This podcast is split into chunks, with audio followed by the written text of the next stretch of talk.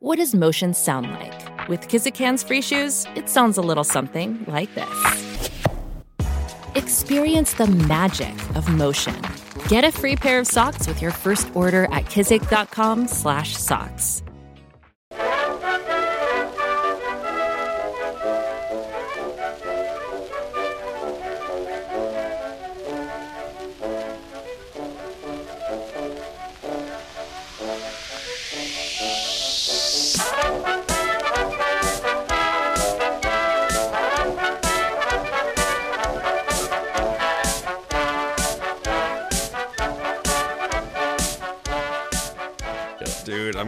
excited for anyone who's listening now who heard the OGs. That's gonna be fun. Yeah, definitely.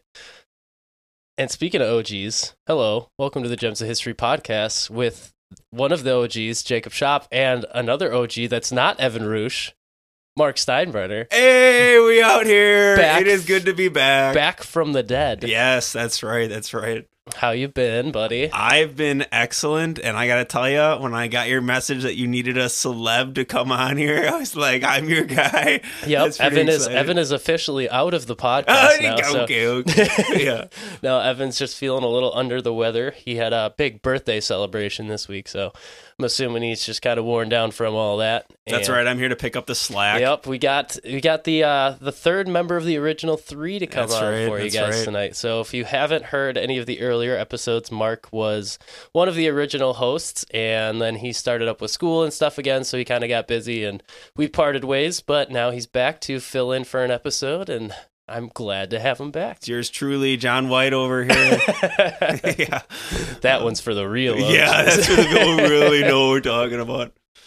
Man, But yeah, I'm, glad to have you back. Are you Thanks, excited? thanks. This I is the first am. episode of the official spooky season series. and that's my favorite season, and it was my favorite season of the podcast too. Oh, so yeah. this is when I want to be back. Yeah. Yes, so this is our first one in the month of October, which we, if you're new here, we like to do some more like spooky, paranormal, ghosty stuff for the month of October.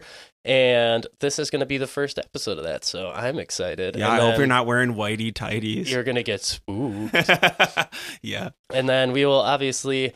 If you haven't heard, we're going to try and end the month by reading a bunch of listener stories for whoever sends in stories to us that are could be ghost stories, it could be uh, some true crimes, whatever the scariest thing that's happened to you in your life is. You can send that in to us and we'll read it on the air. We've gotten some really good submissions so far, so I'm very excited about that. But yeah, we're always looking for more. So if you guys got something, send it in. Yeah, You know what's pretty scary? Sunday night football when you know you got to work the next day. Oh, oh dude. man, that's Don't real life scary. That's really like like murder's one thing, but got in, having to work the next day. Oh, nah, I- tell I me about oh, it. Oh my gosh. But that's we're, we are Packers fans here, Oh, and the yeah, Packers are playing in London this weekend, so we get a nice early eight thirty in the morning game. And that will be scary too, just because I don't trust the Packers to win anything. but At this point, neither do I. But that's not what we're here to talk about today. Mark, we're going back to your roots unintentionally because, as as is well known on this show, one of your favorite sources for information no, On- on the web. no, is BuzzFeed Unsolved. that's basically my site. dude. and by some random act of chance, I used them as a source for this episode. That's actually cringe. That's so funny, dude. That's basically my source for any time I led any week. Yeah. I would just be like, what BuzzFeed Unsolved looks the most interesting to me right now? And that would be my main source, but that's outstanding. They do have like one of the best sites on I do love those guys. Yeah, so then they're doing a lot of cool stuff again on a new channel. I don't remember what it's called, but they're not with BuzzFeed anymore. But Shane and Ryan are still doing cool, spooky stuff, which is good because I I enjoy their content. Absolutely. But today we are going to be talking about the case of who put Bella in the wych elm. Who opened a window? Yes. Oh. I, I was wondering if you would have heard of this because I know you watch their videos a lot. But this one was uh, a couple years ago. It aired, and it's an unsolved murder in the UK. I will, as we go, I will let you know if it rings a bell, but you'll be happy to know as of right now, I'm not hearing that and being like, oh, I know this whole thing. Okay, So okay, that's good. nice. This is going to be fun then. Yeah. So today we're talking about that, and there's another attached case with this specific one Okay. that kind of intertwines. So it's going to be a, a twofer. You're getting a twofer. Oh my today. gosh, a two for A one. for- a two oh my, one. Evan leaves and I get more You- intel. You get a BOGO offer on wow, this one. wow. Don't let Evan hear about this. The downside is both of these cases don't have a ton of information on them.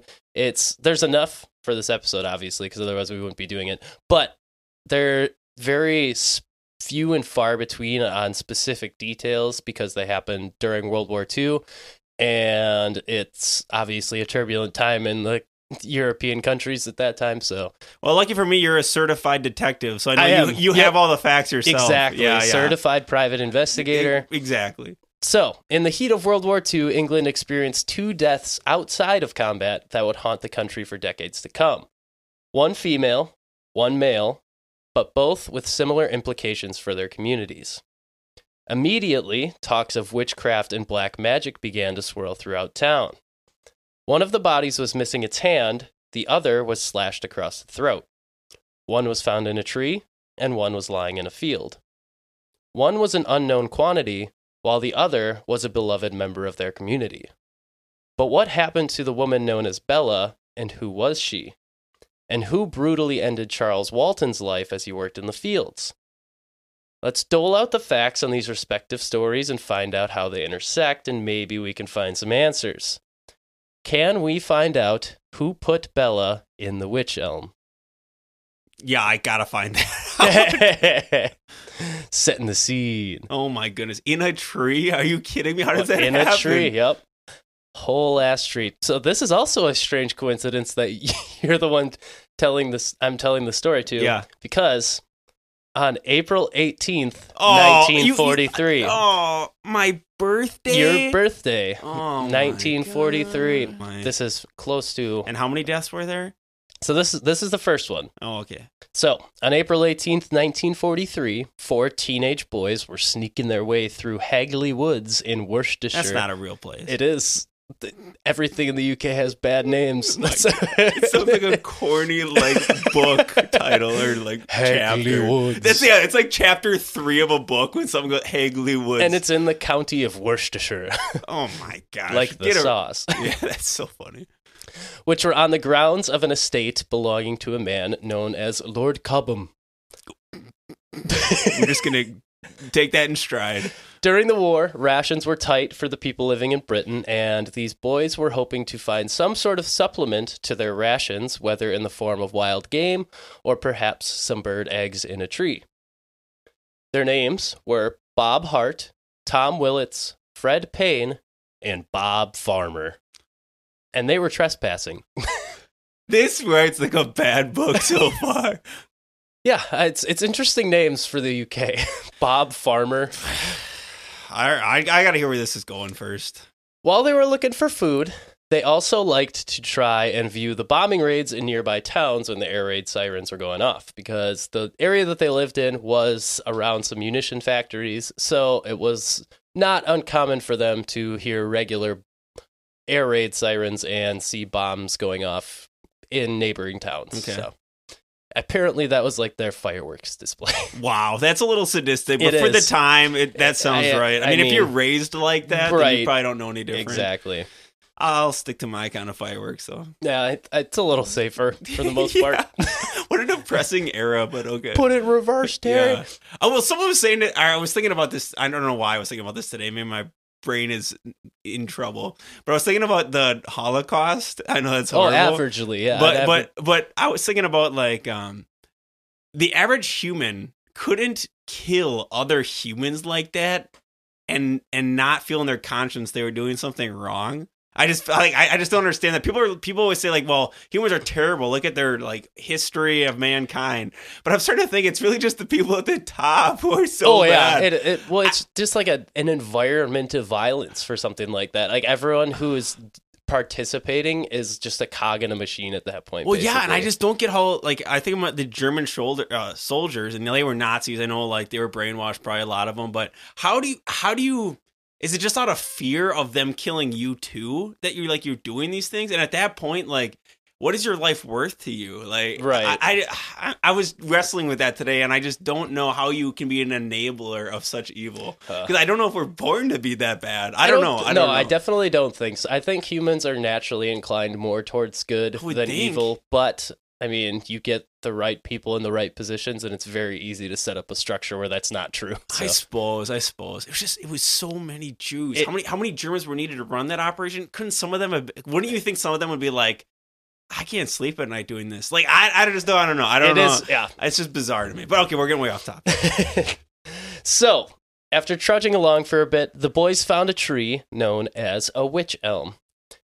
So, these trees, uh, the best way that I heard them described visually is it the branches looked like an exploded broom head. So, like, imagine the bristles on the top of a broom just like exploded out, and it looks all chaotic and winded together and everything. Yeah. So, it's a very ominous looking tree, but it made for a good climbing tree, and the boys figured that they could climb up inside and see if they could find a bird's nest.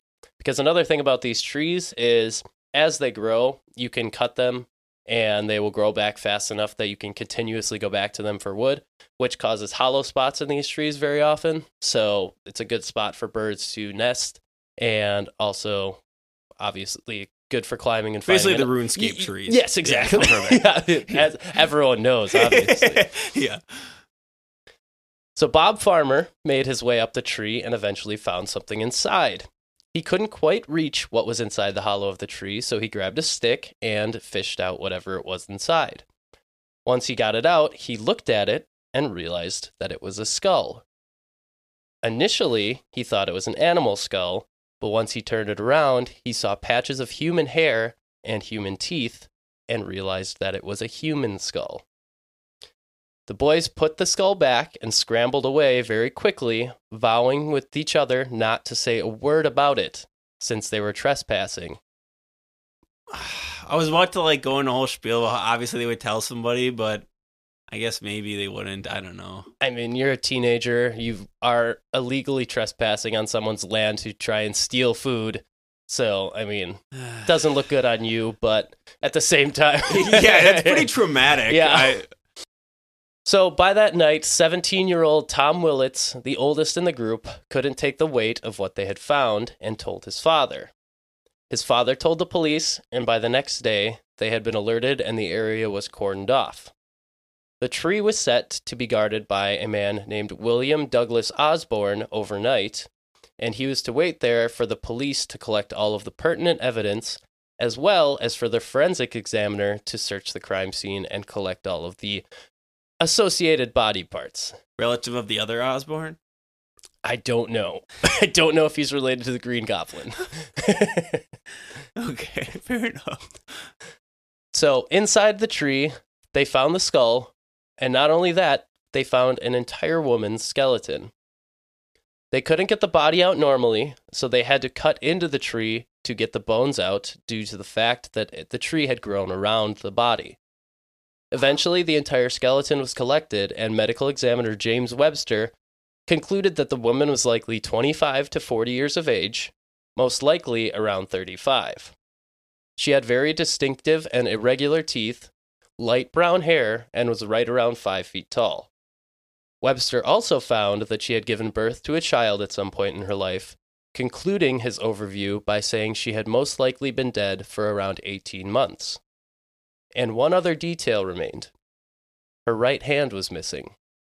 That's so weird. And she had been in there for a decent amount of Oh, yeah. time. It was- Here's the thing, they found the skull. It sounds like the skull had completely decomposed. So, Mhm. well, I don't know. I don't know how long it takes for bodies to decompose, but it sounds like the skull part at least was like There's like patch. You, there's a actual picture of the skull, and there's like a patch of skin like on the forehead, kind of like Yeah. with hair on it and stuff. So it wasn't like completely gone, but yeah, for the most part, there's no skin or anything left on this. dang. What that this tree sounds weird. It is To It- like, obviously she was dead. I'm get. I mean, I don't know, but I'm imagining that the person killed her and then hid her in this tree. Okay. no one really knows. I mean, oh. because I mean, like, yeah. we'll we'll we'll get into it. All right. Police at the scene also found a cheap gold ring, some scraps of clothing, and a size five and a half blue shoe with a crepe colored sole. The clothing on the body consisted of a dark blue, striped, knitted wool cardigan and a cloth skirt with a zipper, which was worn over the top of a peach colored taffeta under the skirt. And that same colored taffeta material was found in her mouth, which led investigators to believe that she had been asphyxiated. Professor Webster was certain that this was a murder and not an accident. He stated, quote, I cannot imagine a woman accidentally slipping in there, neither do I think it reasonable for a woman to crawl into that place to commit suicide. He concluded that she had been stuffed into the tree feet first, either before rigor mortis set in or after it had worn off. And in case you don't know what rigor mortis is, it just means that the body stiffens after it is dead, physically dead, and f- there's a time frame. It sets in about two hours after death, completely stiffening the body after about six hours, and stays that way for another 12 hours. So close to around 24 hours is the time frame where rigor mortis is affecting the body. So it had to have either happened right away or after that 24 hours that this woman was shoved into this tree. Delightful. Isn't that fun? That is. So the first step for the police investigation was to try and identify the woman by her teeth. She had distinctive protruding front teeth that kind of crossed over one another in the front, so it was a very distinctive smile that she would have had. And she had also had a take a tooth taken out within a year of her death. So any dentist that would have worked on her would have had records of her teeth. But unfortunately, none of the dentists in the area had record of her. So the police also went through thousands of missing person reports to see if any of them matched the a person with this set of teeth, but they didn't have any luck. So this led the investigators to the conclusion that whoever Bella was, she wasn't from the area. She would have to have been a foreigner because she didn't get the dental work done anywhere nearby unless it was from some like sketchy backroom dentist or something. Hey, but hey, not everyone can afford a good dental Hey, care plan. especially during World War Yeah, II. yeah. So I feel like there's probably Maybe she didn't have those great pearly whites. I yeah, there's a lot of backwoods dentists. I feel like Yeah. yeah. From our last episode, it was uh, Doctor Praximus. Oh my gosh. Dude, I was think it makes me think of that guy, that dentist we heard about recently, who was like breaking people's teeth or like Oh. or like damaging them on purpose. Yeah, there's a, a dentist local to us that he. Well, let's let's just go ahead and say he was doing some sketchy yeah, practices. a little bit of dental fraud. yeah, yeah, some might say it was illegal, very illegal. Yeah. I'm sure he would tell you it was just a misunderstanding. oh, it, it was Yeah. just like a an interesting dental tactician. Yeah. Hey, times are tough. All right, gotta make one. I don't think they were. okay. So the next step for the police after checking the teeth was to check the shoes because they were recognized to be a relatively nicer pair of shoes. They did end up tracing the shoes back to a company, but all of the pairs sold at that store were found. Just waiting for you to be like, and they cast lots. for the clothing. They went on sneakerhead.com. Yeah, like, what they- are these words? Yeah, can we like make a profit Oh my, these? that's so Is this bad. a limited easy That's drop? Terrible. So all of the s- shoes sold at that specific store were tracked down and the owners were found. And one of the most promising leads seemed to have been a report that a I think it was a farmer or a hunter nearby heard a woman scream near the woods about 20 months before the body was found, which would have put it around the time of death for the body. But with the war raging on, the case eventually went cold and none of the leads really gave them anything useful to figure out who this person was. So someone theoretically heard the woman scream prior to her murder. Potentially, yes. But they could never verify that he was actually in the area or anything like that. Wait, he never reported it though. They just No. happened to find this farmer. yeah, he like- came forward after they had been looking for leads and said, "Oh, I think I heard a woman screaming Oh yeah, that's near pretty there." loose. So yeah, I mean, not great. yeah, it's very circumstantial if at and if it's anything at all. Okay. So Yeah. and with the shoes, even if they wouldn't have found that the all the pairs were with people that were still alive, it wasn't easy to ver like they couldn't verify that those shoes were even hers. Okay, okay. So I mean, it's not like they would have mattered all that much in the long run. Anyways, it just was kind of the next step. Yeah. But that's where they're at now. So they still have no identification and no idea where this woman came from, who murdered her, or how she died. it wasn't until about six months later the case got another jump start because strange graffiti began to show up around the area, all written in white chalk with similar handwriting and messages. The first example on a black obelisk in the middle of town read, quote, Who put Luebella down the wych elm? Wait, what did you mean? What, you say similar handwriting? Do you mean what was written or the handwriting itself? Both. Oh, All of the messages were similar in their contents and in the handwriting. So it was, from all reports that I could find, it was believed that it was a singular person that did all of the writing of these messages. okay. So, All right. but this gave a name to the mystery woman, Luebella.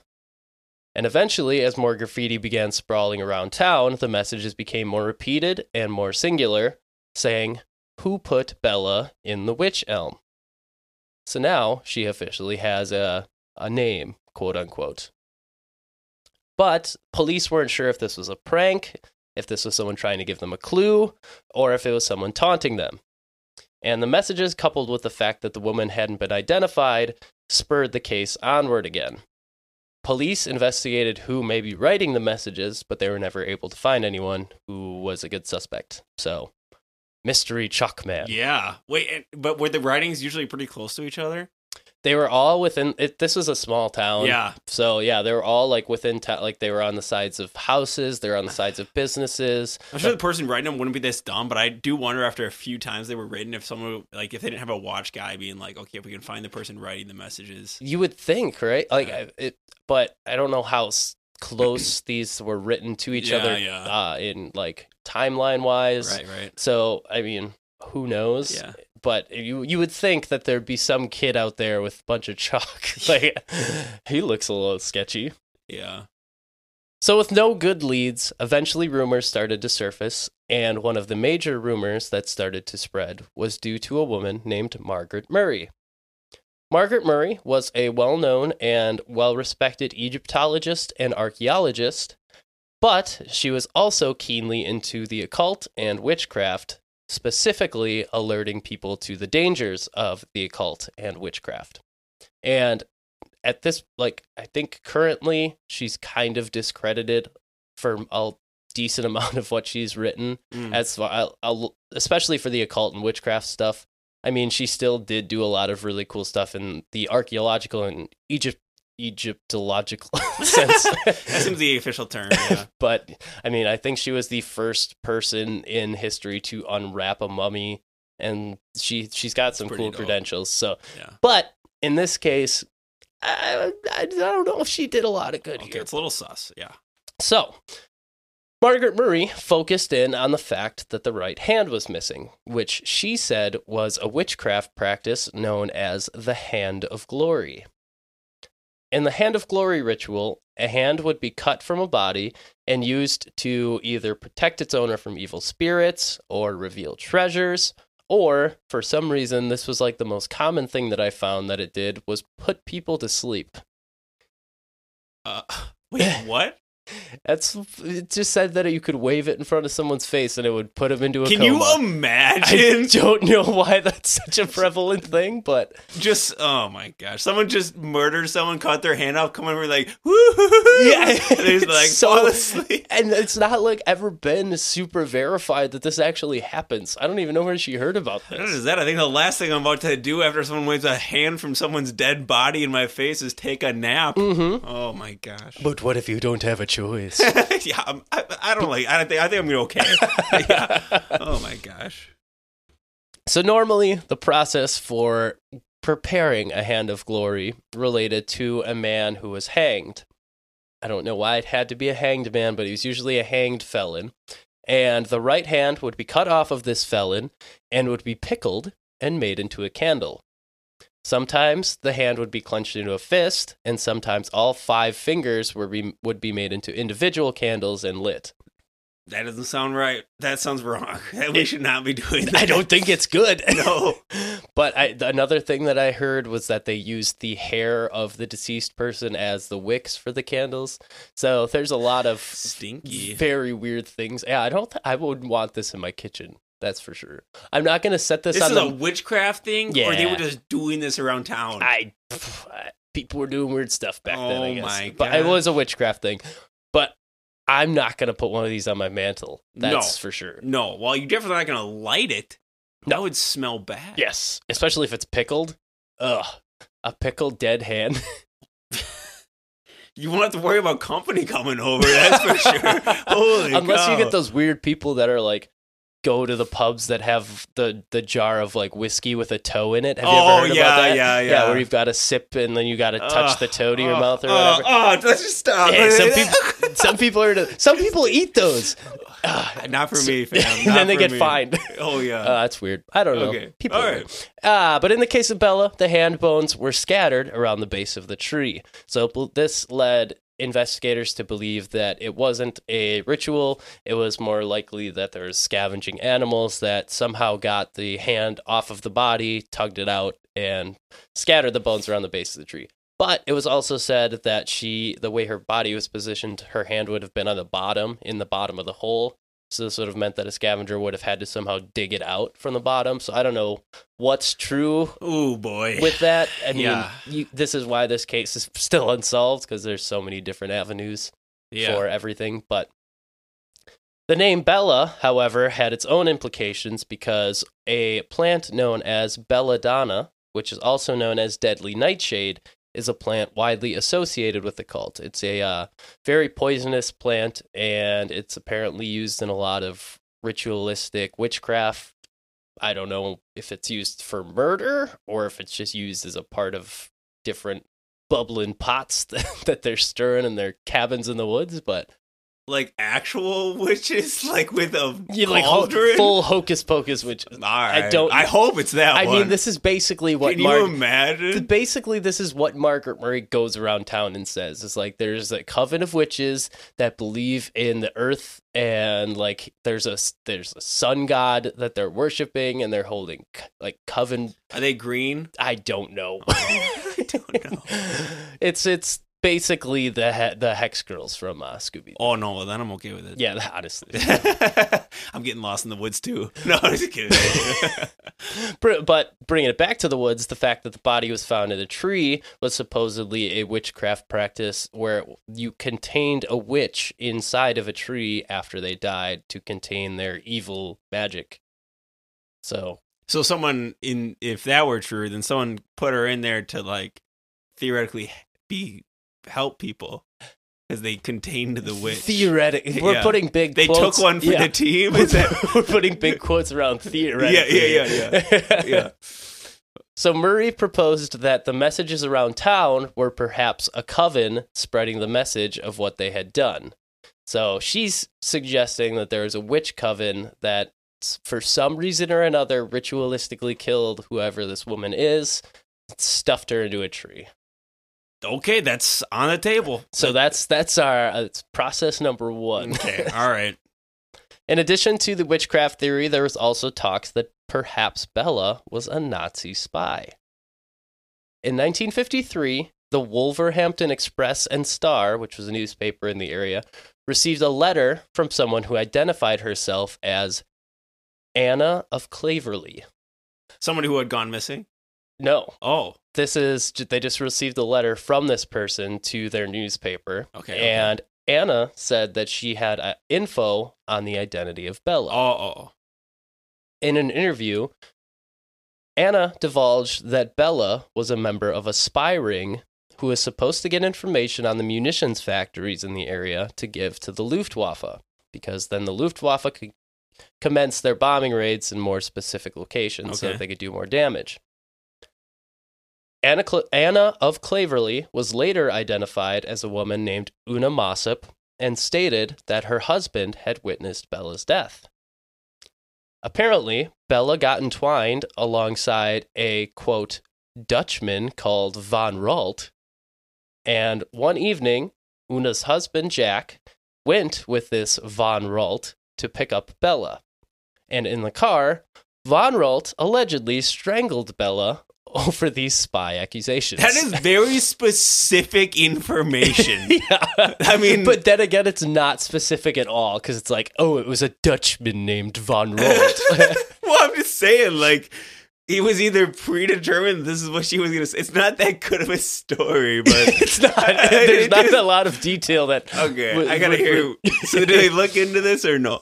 So, so a different. There's another version of this story. So that's not the only oh, version oh, oh. that was told. So a different version of the story tells that Jack Mossop and the Dutchman named Von Rolt So were out drinking with Bella.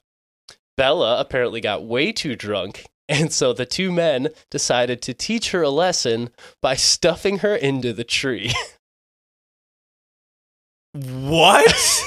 That's the lesson? that's that's some for some reason that was a good lesson to teach her to stop get, being a drunk. How could the person know that they did that? And wouldn't they go ask the people who did it then? Yeah, you would think. I'm out on that one. That one is a that one is stupid. So apparently, when Bella would have woken up, she wouldn't have been able to get out of the tree and died inside of the tree. And it's hard to know which of these two stories is the original story that was told because it's changed so much over time. But one thing that kind of co- would lend credence to this story is that Jack Mossop, Una Mossop's husband, the one who apparently witnessed the death, did kind of go insane and died in a mental hospital after suffering a mental breakdown before Bella's body was found. Oh, so oh, okay. All right. Well, that's halfway decent. yeah, so Una kind of said, well, he was racked with guilt over what he saw, Yeah, couldn't yeah. tell anyone about it, and it drove him insane. Yeah, that's minorly believable. However, the Dutchman named Van Ralt was never found, Of course not. and Una Mossop's story was not able to be corroborated, so it was dismissed at the time as hearsay. Got to interview every Dutchman. the flying, du- uh, the- especially the flying ones. Yeah, exactly. However, later documents that were declassified by MI5 revealed information about a German spy named Josef Jakobs, who was captured after he broke his ankle parachuting into Cambridgeshire in 1941. Seems legit. So when Jakobs was taken into custody, he had on his body a photo of a German actress and cabaret singer named Clara Bauerle, and that was kind of found in his jacket pocket. Jakobs said that Clara Bauerle was his lover and that she had been recruited by the Germans as a spy. When she parachuted into the West Midlands, nearby where Bella was found, Clara was never heard from again, and she never made contact with Jakobs. So Jakobs couldn't give any more information because he was executed in August of 1941. But it was almost positive at this point that Clara could not have been Bella, despite how good the story sounds. Yeah, couldn't they have seen if she was still alive somewhere? Yeah. Yeah. Which is what they did. Oh, okay. I was say. Despite that fact, Clara Bauerle was almost six feet tall, Oh. not five feet tall of the skeleton found in the tree. And in 2016, it was found that Clara Bauerle had died in a Berlin hospital in 1942. And that still is like a point of contention amongst people who believe this theory because they say, well, it's very easy to change the records of someone who is a spy. Like, why would they put that she died doing spy stuff if she was trying to go sneak into another country? Yeah, that wouldn't be a very good strat. So, I mean, I guess that side makes sense. But it was also said that there's really no way that this person could have fit into the tree without like hurting themselves a lot. Okay. So, unless she just free falled and somehow landed in this tree Yeah. perfectly, Yeah. then I don't, and there's no parachute nearby. So, if she never made contacts with her partner, how would he have known that she crash landed to go pick up a parachute? And why would no one have reported it if they found it naturally? So, yeah, it- that, there's that just a lot de- of holes. Yeah, that one seems pretty easy to d- debunk. Yeah. Yeah. And one last thing is they found a purse nearby the tree. Like I, I want to say it was like a year or two after this ha- event Okay. happened. Yeah. And Not a very good search party initially. Then. They- Yeah, right. Yeah. so initially when they found this, they thought, well, maybe this has some sort of clue in it, but they found the woman who it belonged to, and she said, "Yeah, I lost this in the woods there, and this is mine." So they were like, "Well, I guess that was nothing." Hmm. When did she lose it though? That is the question. And there's also a bunch of sources say that they found an ID card of a woman in the area, but that no one has ever given a so- no one's ever cited a source. Would the woman who lost her thing, her purse or whatever, also have been trespassing? Yeah. Wouldn't they have looked into this The- woman? a little- apparently, everyone just trespasses in this, Oh this wooded area. I wonder when she lost. I mean, I'm not. I don't. I wonder. How, I mean, they said it'd been there for a while because it was covered in moss. that's what I was going to ask next. How? What did it look like? Oh, how yeah. long it had been laying there? No, it, that's why they probably didn't find it the first time because it was like Okay, but that would make sense if if the body had been there for like 18 months or whatever, and the purse had been there for a long time. Why wouldn't they at least see if there was any connection between this woman right. and Their, I think their thought process is like, oh, we found a purse. Maybe this will tell us who the woman in the tree was. I don't think they really thought about it. Like maybe this woman did something to the woman Okay, in the I'm uh, tree. not even say she did. What if they were together that Yeah, night? Or right. I don't know, but at the same time, that you would think you would pursue that a little bit more. They happen to be within the same Listen. general radius. This is a country bumpkin town in the middle of the UK. I I'm mean, not going to say is- that their police force is the best. Also, but I also don't know Yeah. because I know next to nothing about the UK. Right, right. So, I'm just saying, if this woman's with this other woman, they get like assaulted or something, right. and you like take off and drop your purse. I, I don't know. I don't know. I'm, I'm really jumping to a lot of conclusions here. yeah, but but but as I was saying, like a lot of the sources will say that they found an ID card near the tree at the Yeah. time they found the body, but that's never been s- like the, no one's ever cited their source for where they heard this. It's never Okay. been reported and it's never been found in any of the reports or anything. So it's kind of just believed that someone made that up. Okay. And the story doesn't really work anyways because the woman who they supposedly took it back to was like, "Oh yeah, I lost this months ago and I've been looking for it."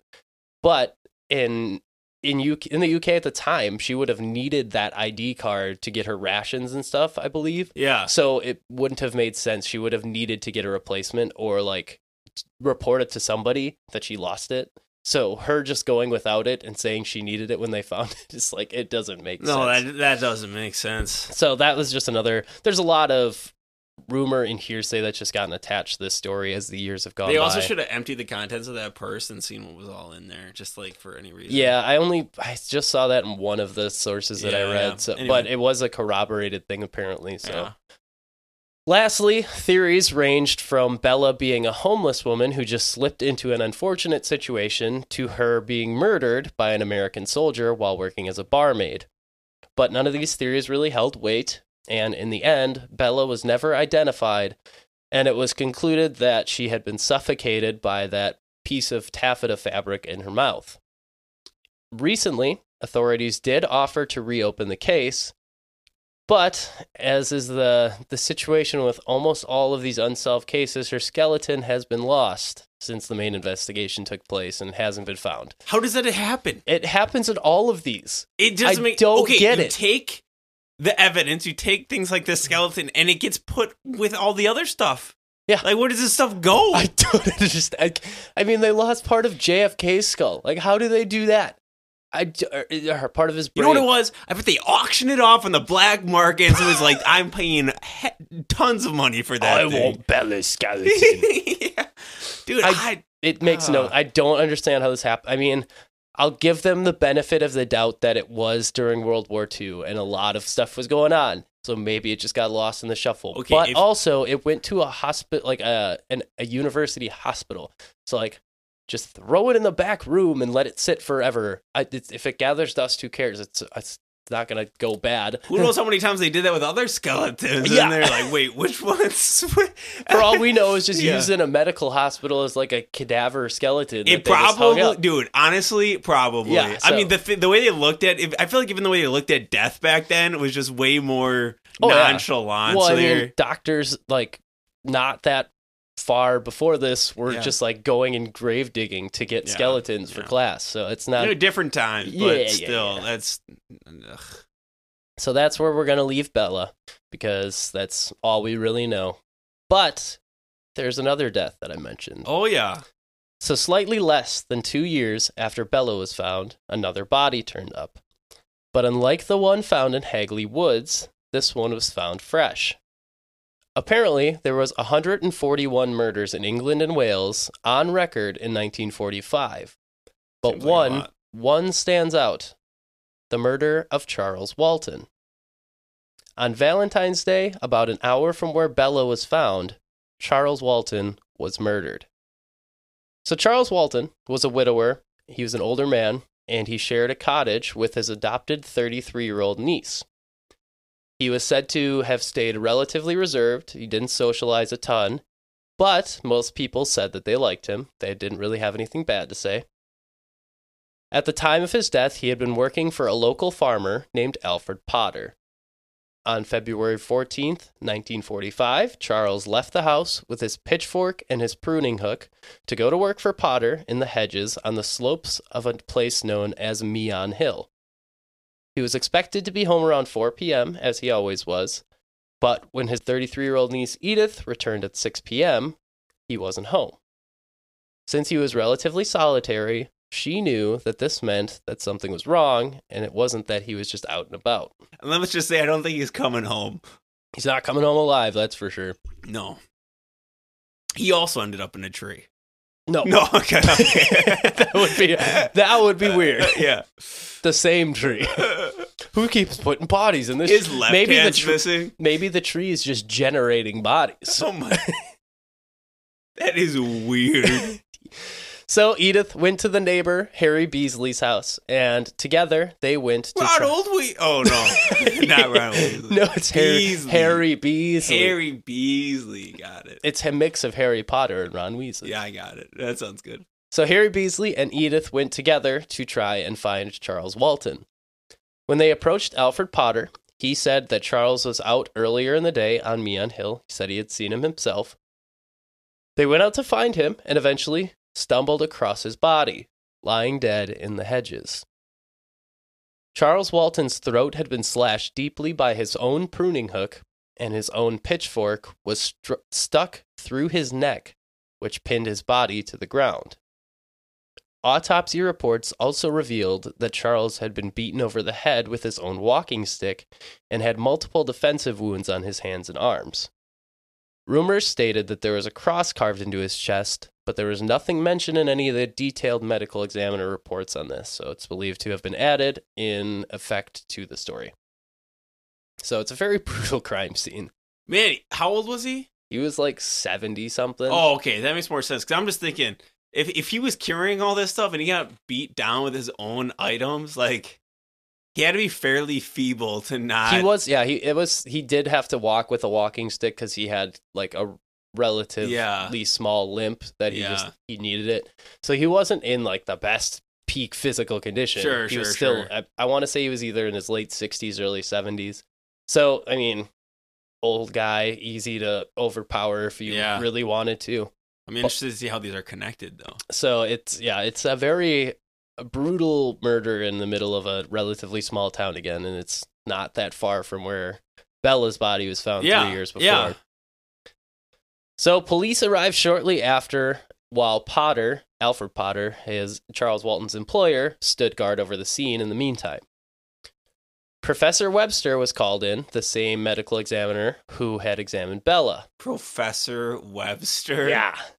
James webster on the case He's gonna solve this. for Where sure. are the bones? I Yeah. need to see the bones. yeah, yeah. Honestly, So Alfred Potter gave a statement that he knew Walton for about five years and had employed him for at least the last nine months. He was with another farmer at a bar until noon and then went out to a field across from where Charles was working and saw him working in his, he said, in his shirt sleeves. And at this point, he was like, I'm going to leave Charles B. Charles will be done working at four. I have to go, as he said, attend to a heifer in a ditch that had drowned. okay. So that was where he was headed. so he couldn't go stop and say hello to his buddy Charles. No, I mean, hey, he told him what he had going on. He had fair too- is fair. Way too much going on. Priorities. So the local police pretty much immediately knew that this type of brutal murder was way above their pay grade, so they decided to call in the Scotland Yard. And the request that they sent in is as follows quote, The Chief Constable has asked me to get the assistance of Scotland Yard to assist in a brutal case of murder that took place yesterday.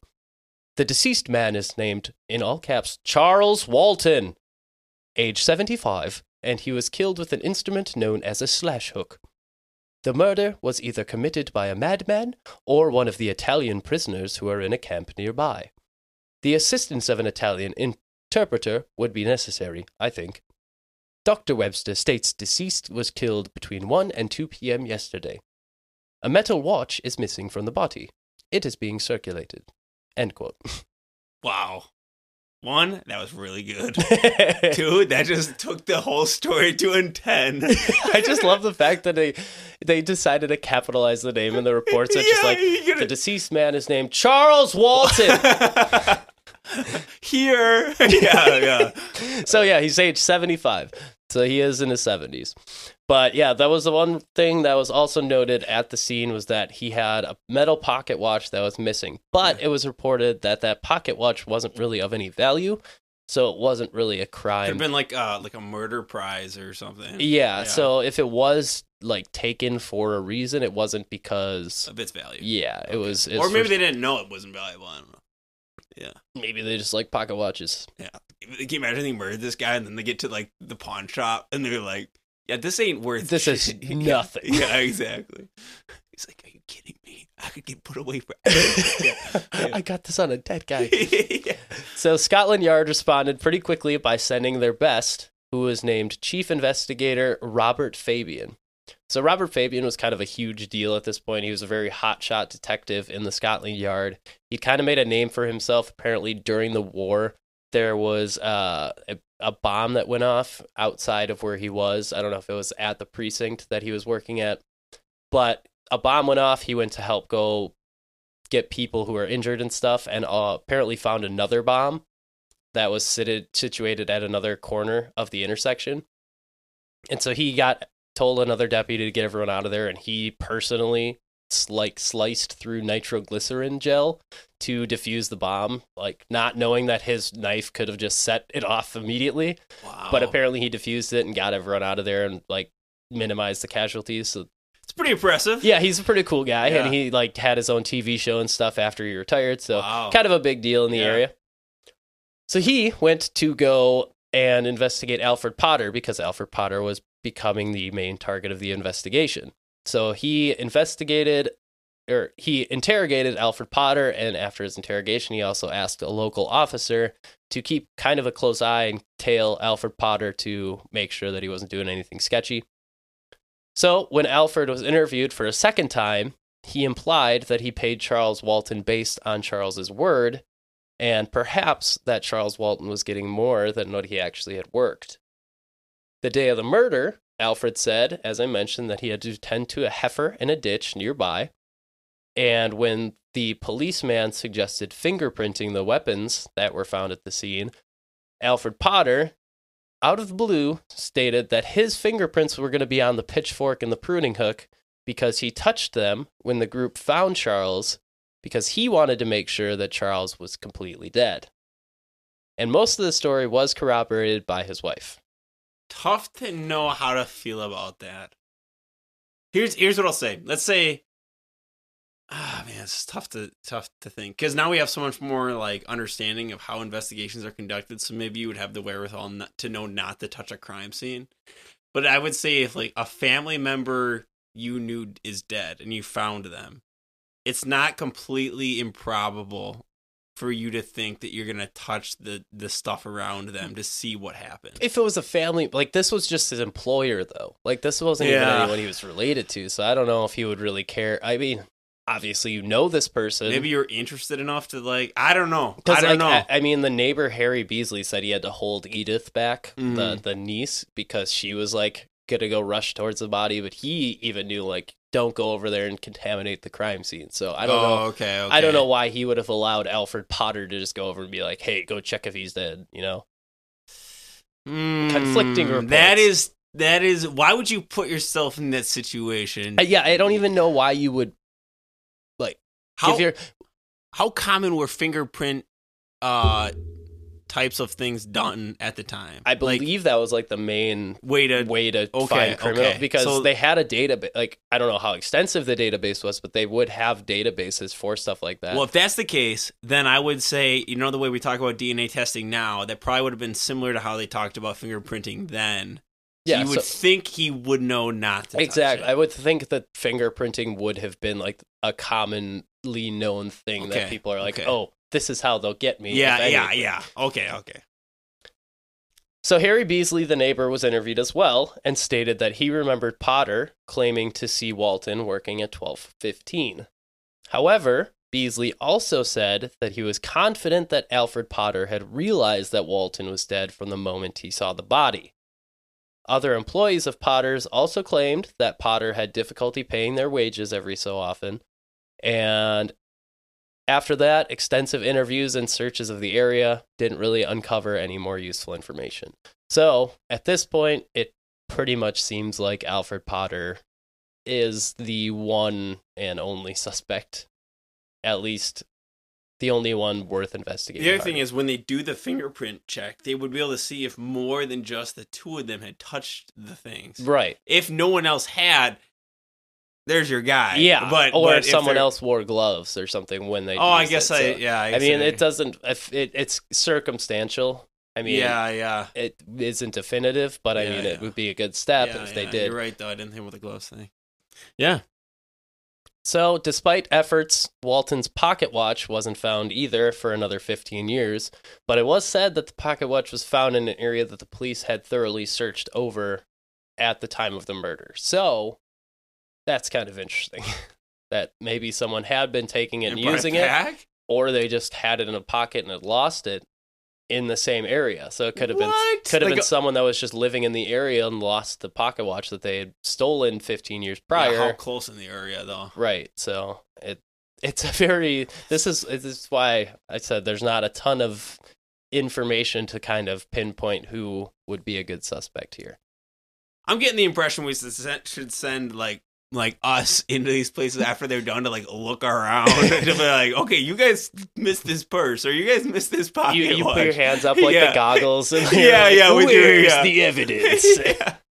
All I'm saying is they were very thorough. These guys are like, is the- that the time? I gotta get home. They brought in like the best of the best from the Scotland Yard Uh. though. So like that guy was he went he re-examined everything that they had done. Like Maybe they should have brought him in for the tree incident. yeah, probably. Yeah. So I don't know.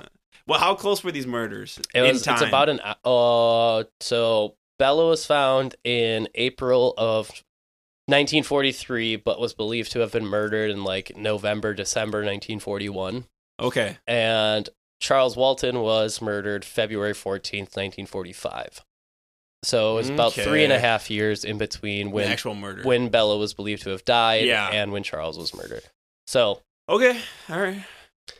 But Charles Walton's case wasn't done yet because guess who's coming onto the scene? Our good old friend, Margaret Murray.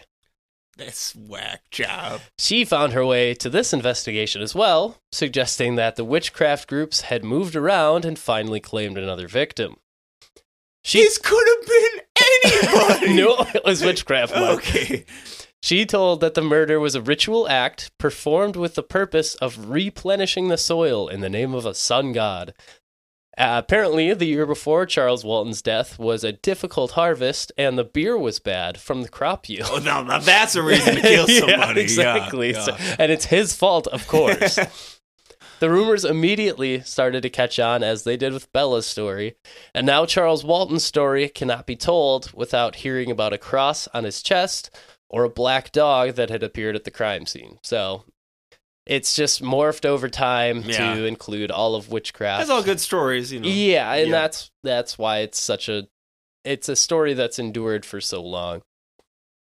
So So pretty much the only crossover is that is Margaret Thatcher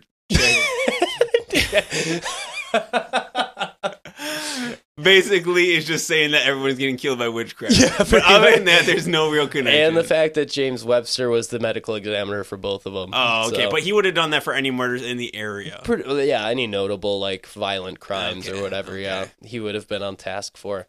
But I mean, the the best theory is that it was Alfred Potter. I mean, they just don't have a good motive for why he would have chil- killed Charles Walton, but it his stories just didn't match up every time he told them. Yeah. Like the first time I told you, he saw that he uh, Charles was working in his shorts or in his shirt sleeves out in the field, but the after investigating the they found that he was wearing a jacket when he got there, like a, a leather coat. And when he took that off, he had a cutoff shirt on underneath. So the shirt sleeves thing wasn't really applicable. Like a short sleeve shirt wasn't really applicable. Yeah. So that was weird that he said that. And he also said that he saw him working at 12:15, but he also said that he saw him just standing there around the same time. So it's like was he doing was he taking a break or was he working? And, and there's nothing that you've said that talks about this guy's body language as he's t- telling them these. Right. So it's really hard. Uh, but they did at the same time they said like he was cooperative he was always calm he never got mad he never really like confronted anyone he didn't really seem too nervous most of the time so Hmm. i mean the only thing that someone said was a neighbor said that he acted like he was like anxious after the they found the body but Hey, the only thing I'll say is that the only reason he wouldn't be nervous if this wasn't his first time. you that know? is true No, I don't know. I don't know. but it's like you just found a dead body in a field that was a very violent crime so i mean if you see that you're probably going to be a little shaken up when you go home so i don't know Yeah. It- there's just know. real- the- I don't know. there's really no good way to tie any of it to anybody. So it Also, never good to tell the investigators after the fact. Oh, my fingerprints are probably on. That. Oh, yeah, yeah. Like By if you if, if you would have said that right away, then you might be like, oh, yeah, exactly. So it, it weird, just circumstantial. yep, it's it's very hard to say one way or another. Yeah. Uh, there was a, another weird connection that a woman named Ann Tennant was murdered in this area. I want to say about a decade before Charles Walton was murdered, maybe Okay. more. Uh, in a similar way with a pitchfork, and she was murdered by a guy who was just kind of a they Oh. they called him a village idiot. He was kind of like a simpleton. Yeah. Uh, but he apparently just got really aggressive one day, murdered her. But apparently, Ann Tennant was related to Charles Walton in some way. Okay. So it was just kind of a weird tie-in. I don't think it has anything to really do with the murder but wasn't the pitchfork that the older seventy five year old man was murdered with on his possession? Yeah.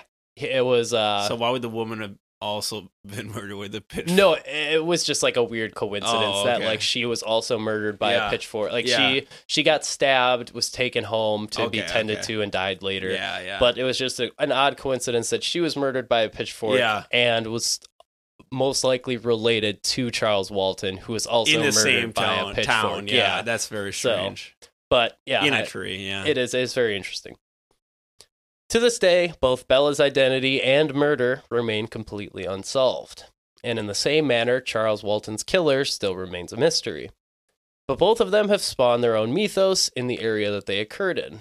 Messages of who put Bella in the wych elm still pop up around town. Charles Walton's murder still echoes through popular culture in folk horror movies.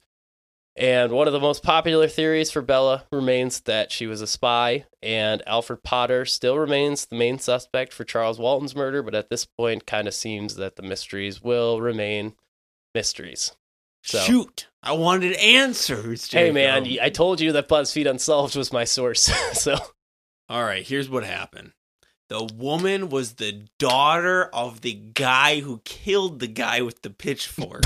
Getting back at that guy for killing his daughter and sticking her in a tree. so wait, you're saying that Charles Walton killed Bella? Yeah.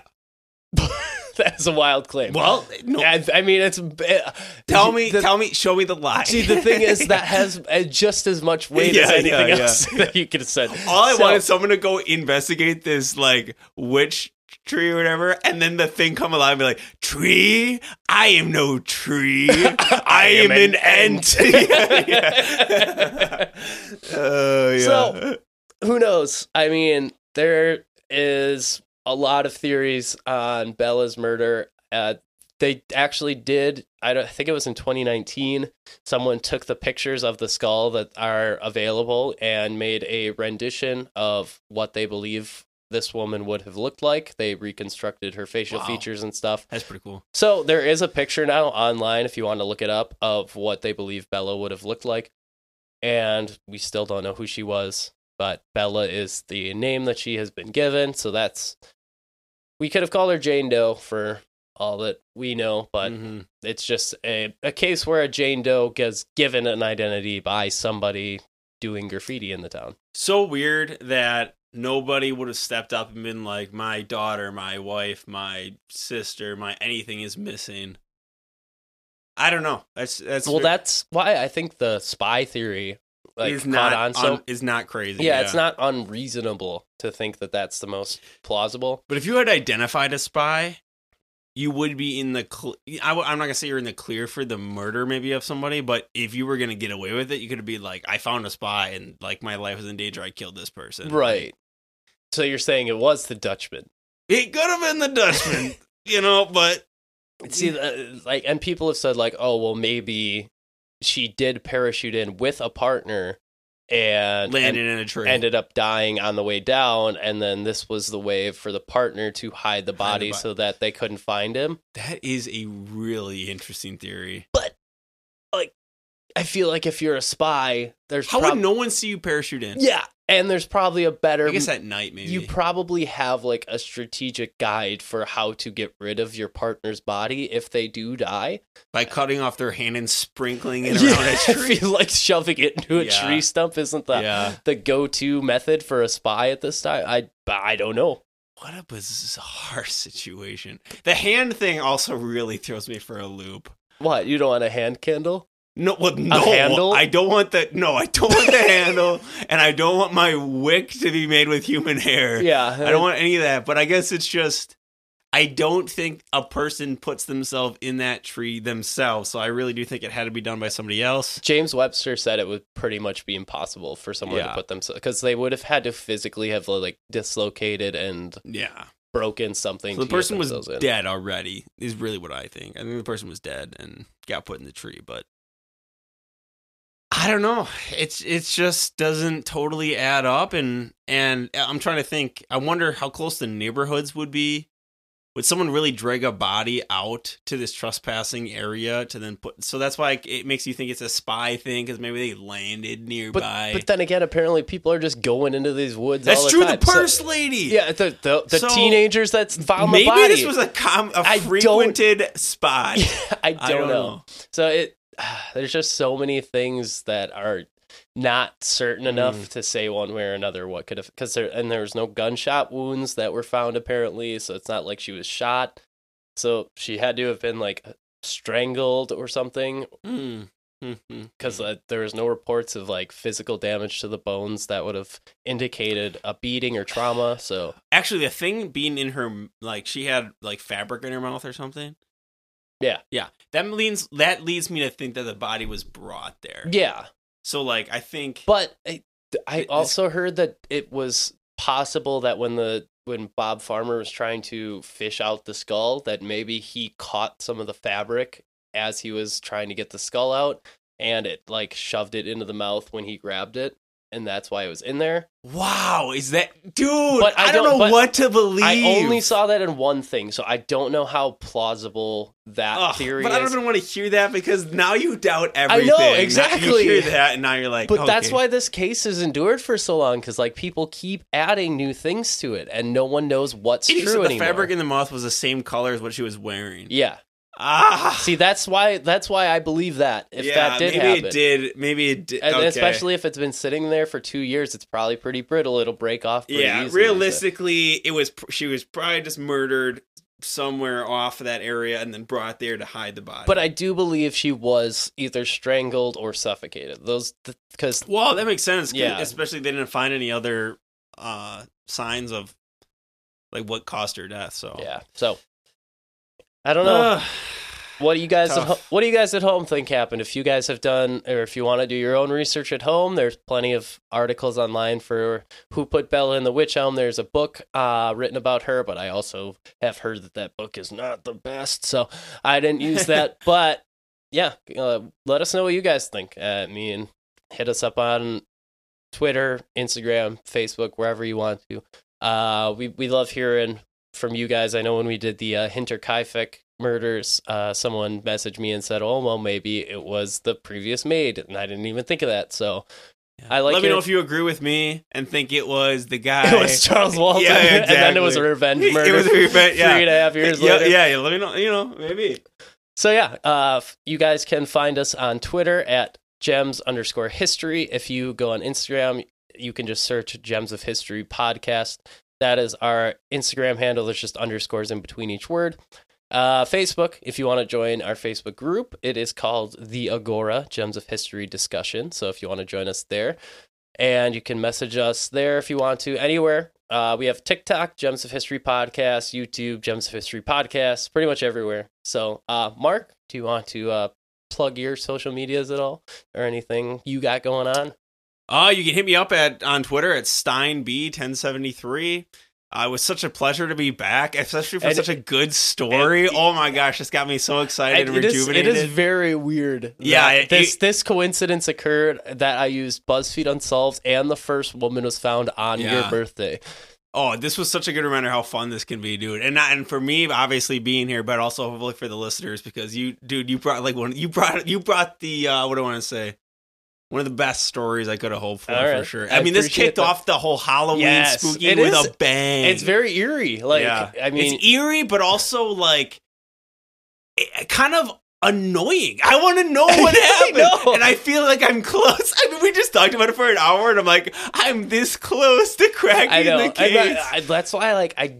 Uh, I don't like covering unsolved stuff Ugh, on the podcast yeah. as much because it's just it's it, you, I want an ending and I like to give people an ending. That said, for listeners, it is kind of a time to be like, what what happened, and do you have a good plausible idea? Yeah. like like I'm not saying we're gonna figure it out, but you could at least present what you think might have happened. right and- exactly like if you I, I would love for you guys at home to like get stuck in a rabbit hole and like go really deep on something like this and then message me like a month from now and be like hey so i think i may have a good theory on what happened here so Yeah, for sure. if for any of you guys want to do that go for it but Yeah, and like you said, make sure to send in more spooky stories Yes. to the Gems of History podcast. of course those are like my favorite ones. They're so fun. So yes, uh, I didn't mention it earlier, but if you want to send them to us, we do prefer if you send them to our email, which is gems of history podcast at gmail.com. If you want to send them to our social medias, you can. Obviously, it just isn't as I, I'm not gonna. It's not gonna be as user friendly for sending a long format story like that. So it is just very much easier for us to organize and keep everything together on our email. So if you do have stories, send them there. We do appreciate it. Mark, thank Yep. you for thanks for having me back. Thank you for filling in Oh, was for a Evan blast. tonight. Yeah, yeah, yeah, Evan, get better soon. Or I'll just do this with Mark again. yeah, if- for sure. have I, had to. so much fun. So yeah. Mark, you're obviously always welcome back. All right, on, I appreciate that. But yes, uh, that is all we have for you for our first episode of the Spooky Season series. Uh, I hope you guys enjoyed that.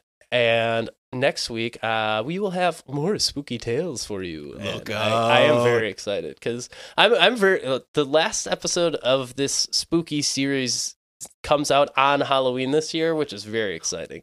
So that's going to be our listener stories and all the, uh, the maybe some creepy pasta thrown in. So it's going to be fun. But I am very excited. Until then, everyone have a great week this week and stay polished out there, all of you gemstones. Take care.